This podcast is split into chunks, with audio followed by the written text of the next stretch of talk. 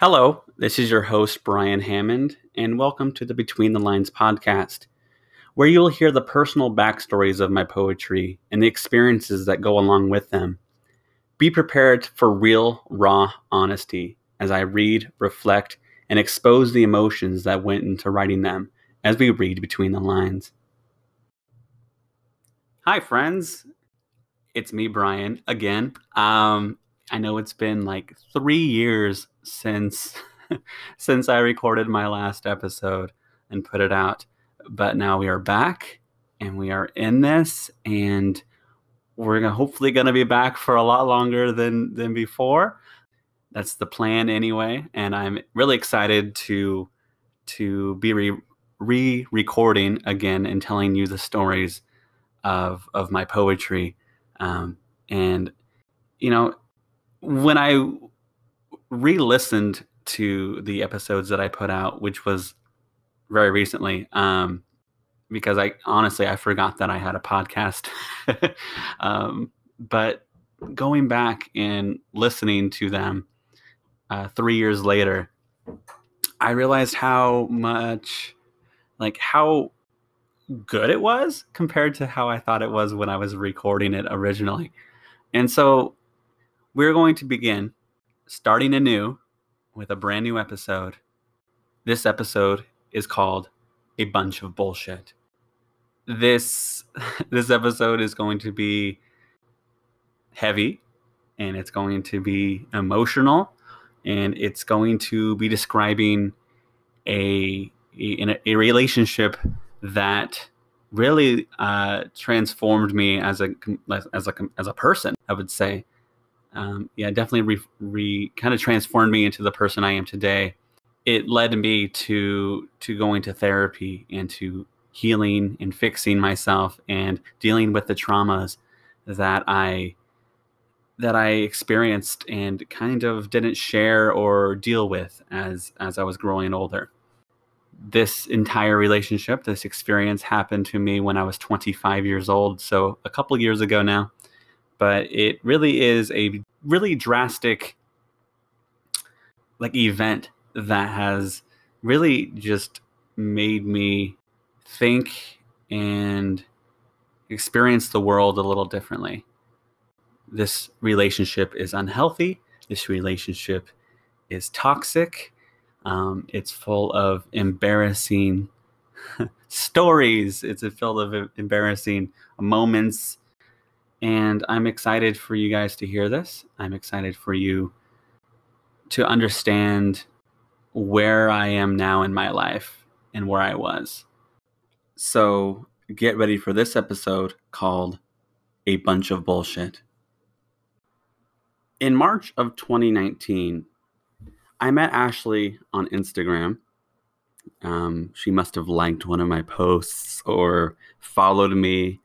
And I'm I followed her back, and from there, um, we kind of started talking, and it was kind of like just normal conversation.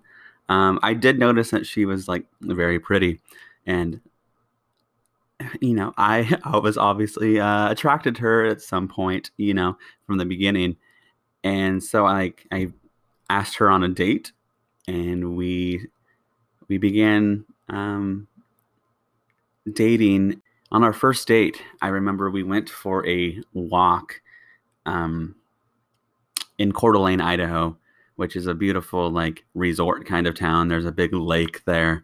And we walked around little malls and we we had a good time um, and after that date we continued dating.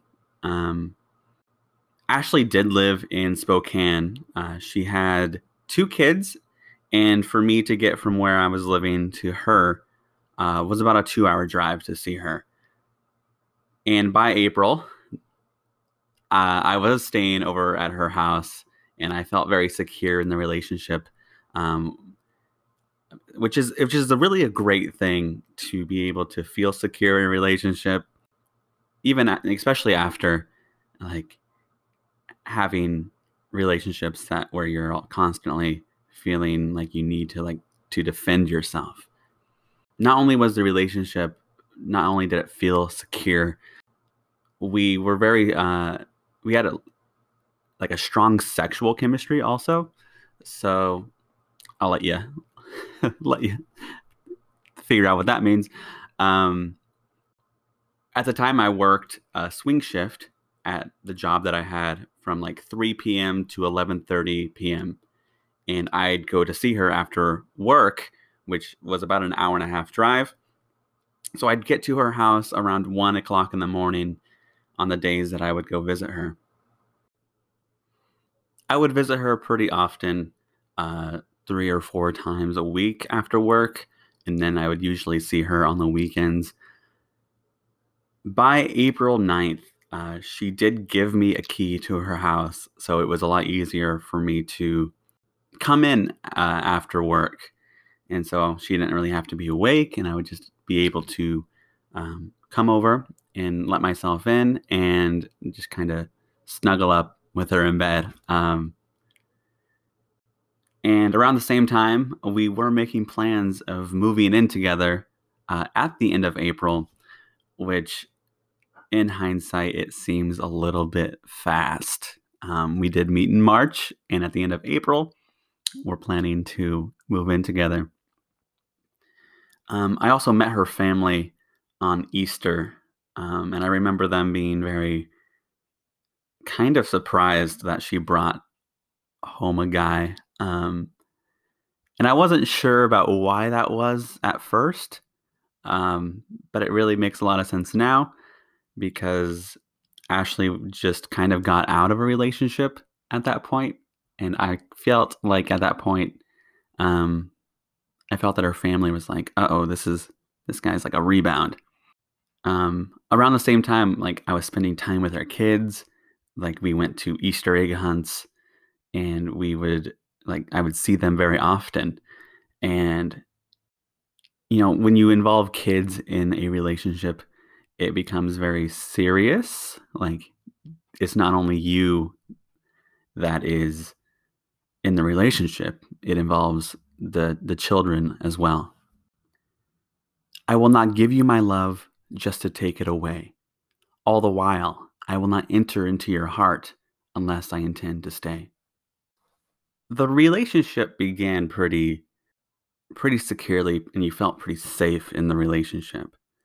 But as time went on, there was a few instances where I felt that she wasn't completely over her ex. Um, they would text often, and he would challenge her on like whether or not she was moving on and that she was happy and that she really wanted what she was currently doing, um, which was being in a relationship with me and she would like communicate that with me. But she would never tell me like she obviously she would never show me the responses of like what she was saying. So it made it like you know she would say that she was she wanted a relationship with me and that she wanted to move on from him and that she wanted a future with me. And i believed her because i feel like you know she never gave me anything to not believe her about but throughout the relationship, I felt like she wasn't being honest with me.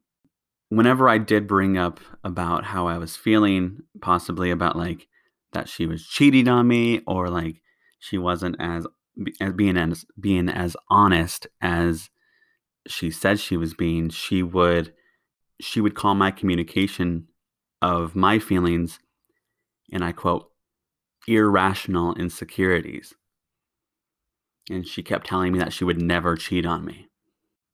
Like I said before, she had an ex that she had kept in contact with. And from this point, my intuition told me that something was up. Around the end of April, uh, like April 28th, uh, we got in an argument about her suspicious activity that I thought was going on with her still talking to her ex um, and her not really like they were it was consistently they were talking and at the you know at the beginning i was just like i don't know like i don't know what to say but now that we're we're planning on moving in together. We're planning a future. Why are you still talking to him? You need to like let go. And I felt like that was probably the best thing to do if you were planning a future with somebody else. But on April 28th, we did get in an argument um, because she was acting kind of sketch. like there was some sus activity going on. And it would be the same argument every time. It would always pop up with, "Oh, I'm having like I am having feelings that you are you are cheating on me." And she would say, "I would never cheat on you. You you, you just have your irrational insecurities." Looking back now, and I can see it clearly obviously now, but she was obviously gaslighting me and manipulating me. You know, I wanted to talk to her. So we are fighting uh, about her suspicious activity of her texting her ex and how she was acting. And at the end of the fight, I ended it saying with like, "Okay, I'm done." Meaning, I'm done with the fight. I didn't want to argue about this anymore. And then when I told her that I was done arguing with her, she decided to leave and leave me at her house. And that night, she went out with her friends to a bar. And I look back now, and better communication would have really been wonderful in this situation um, because because there was no communication at all. She just cut it off completely. And like I'm full of emotions at this point because I I'm wanting to find closure in this argument other than just being like, "Hey, I'm done," and then she runs away. You know, that's not a healthy communication style.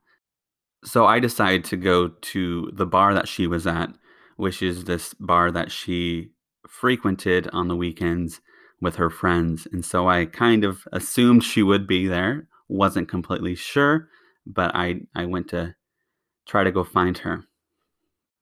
And so when I arrived, I walked in and I found her and she like avoided me for a good 2 minutes. Like she was like actively not wanting to talk to me. And when I did finally get to talk to her, she told me that I broke up with her. And obviously I was very like, what? I didn't know where like I could see now that she thought when I told her that I was done that she thought I was done with the relationship. So when she told me that I broke up with her and that the relationship is over and that she just wants me to leave, I I got pretty emotional. You know, I I started crying.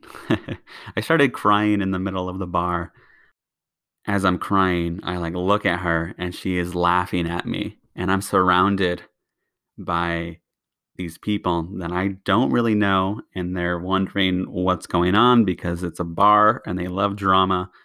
And she's like laughing at me as I'm having a bad time. you mixed up my mind like the drinks you drank the night you laughed me out of a downtown bar. If only I would have walked away the first time those neon signs saw tears, and I love you was said inside of your car. You'd think that after that night, that she literally laughed at me because I was crying. that that would be the end of it. Like I wouldn't want to continue that relationship or continue seeing her because obviously she didn't care. She was laughing at me and that should be should have been the end of it. But I blamed myself for how the relationship ended. And we kept talking. And she said things that she, she continued to tell me that she still wanted us, that she didn't want me to move on. And essentially she kept me hanging on to nothing but she claimed that she didn't want anyone else. We continued to see each other, um, and at this point, it was very easy to see the red flags in this relationship. On May 7th, I started going to therapy for the first time. And up to this point in my life, I never felt like I needed someone to talk to. Like I felt like there was no other option. My anxiety was insane. Uh, I had depression. Uh, I had, and I soon found out that I had PTSD from other points in my life that I have not properly dealt with. So we continued the relationship. We continued to see each other. And I felt like the relationship was kind of back to normal. Like we were able to we were able to forgive each other for what happened and we were moving right along. 2 weeks later, on May 14th of 2019, I was at work and while I was at work she told me that she wished I was there so I could cuddle her. So I decided I was going to surprise her that night. And after work, I drove an hour and a half to see her. But the entire drive, I felt like something was off. I didn't know whether or not my quote irrational insecurities were to blame or if it was actually the truth of how I felt. Like I just felt something was so off and like it's the intuition that was telling me this. And remember for the last couple of weeks she had been telling me that she still wanted me and no one else. And so I I believed her, but still that feeling was there.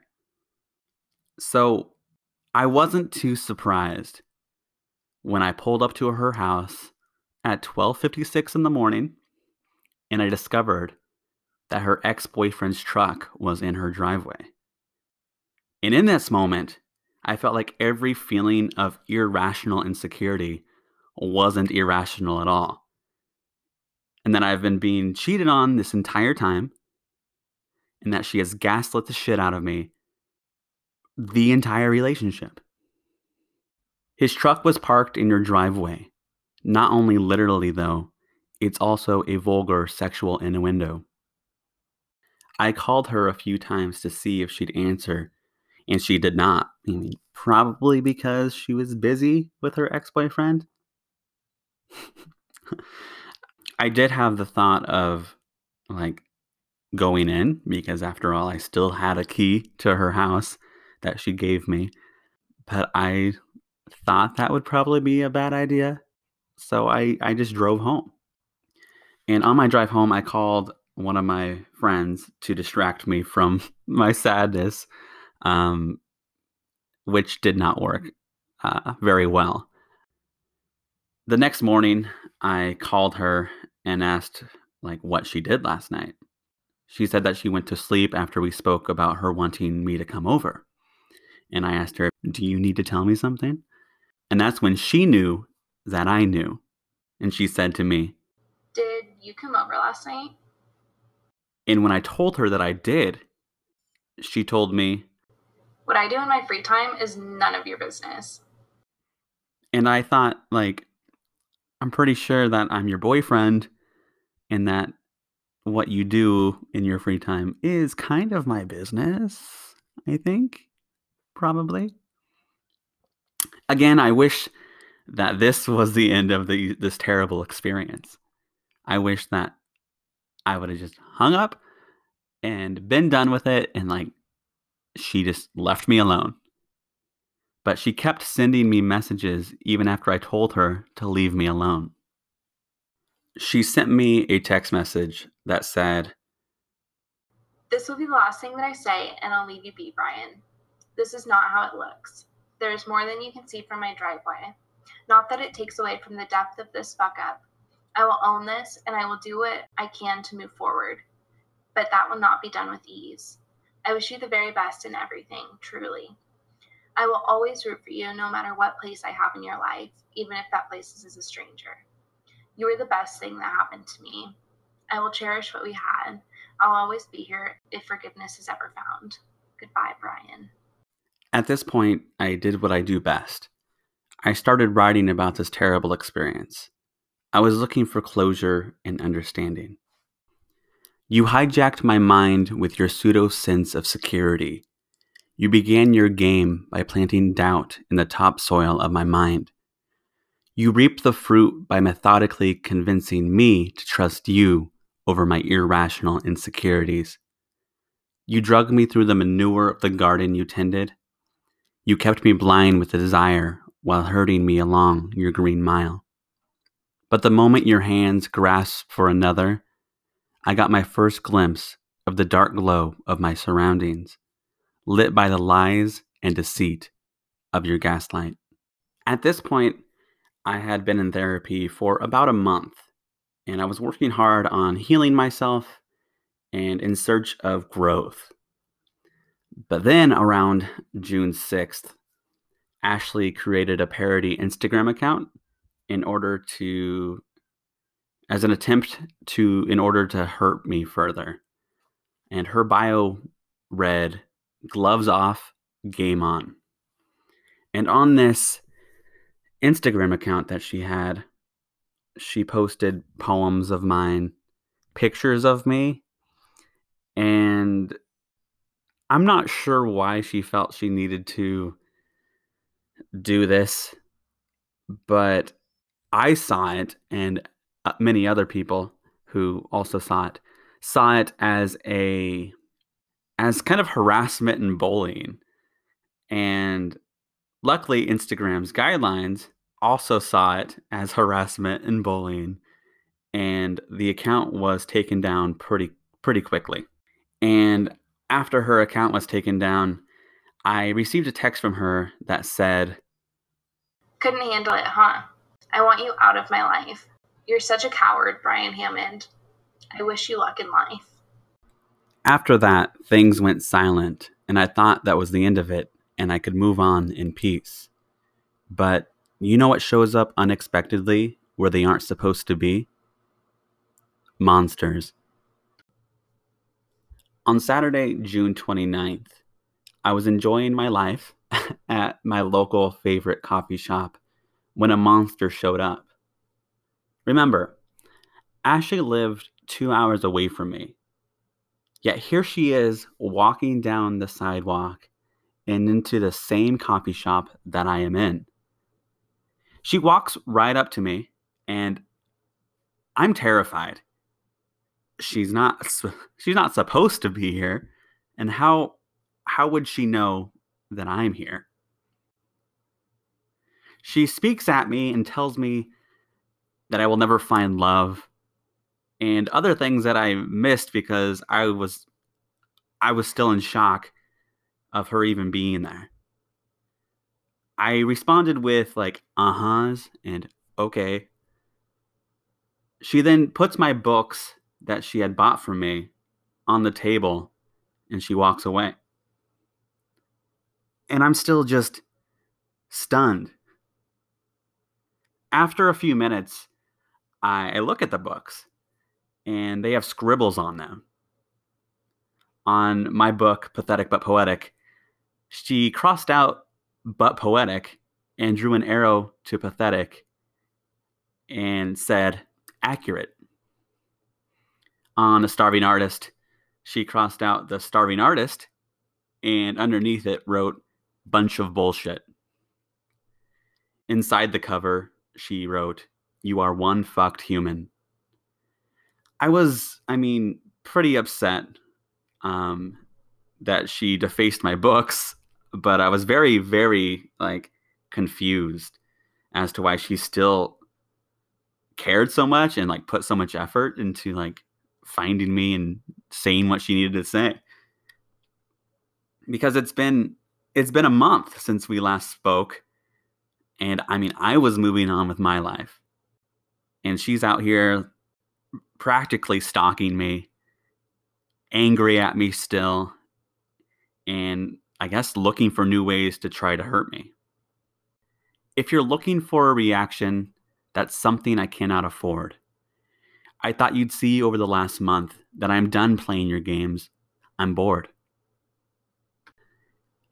after she showed up at the coffee shop, like how I would call a monster, I set the goal of writing a book about this entire experience. In order to find complete closure, and since she gave me a brilliant title that really encompasses the relationship, the book was to be called A Bunch of Bullshit. That day at the coffee shop was thankfully the last time that I saw Ashley. And I didn't hear from her until five months later when I received an email from her on Thanksgiving. I'm betting this message won't reach you, but in the odd chance that it does, I want to take a second to apologize for the harm that I caused you. I did some not great things to you, but worse than that, I never believed that I was at fault. I am a runner and quick to place blame on anyone else but myself. I've finally come to realize that I am actually responsible for a lot of things that have gone wrong in many aspects of my life, not just during our time together. Turns out that I am, in fact, one fucked human. I'm not looking for a response.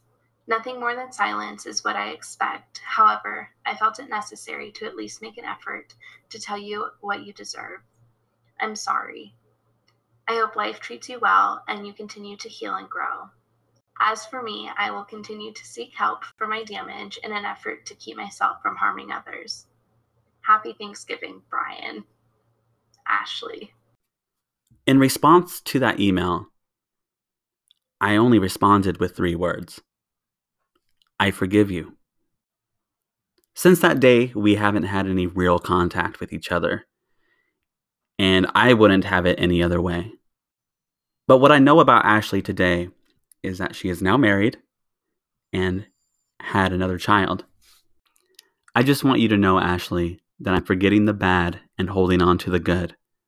I also want you to know, Ashley, that if I had the choice to do this over, there's no way in hell that I would.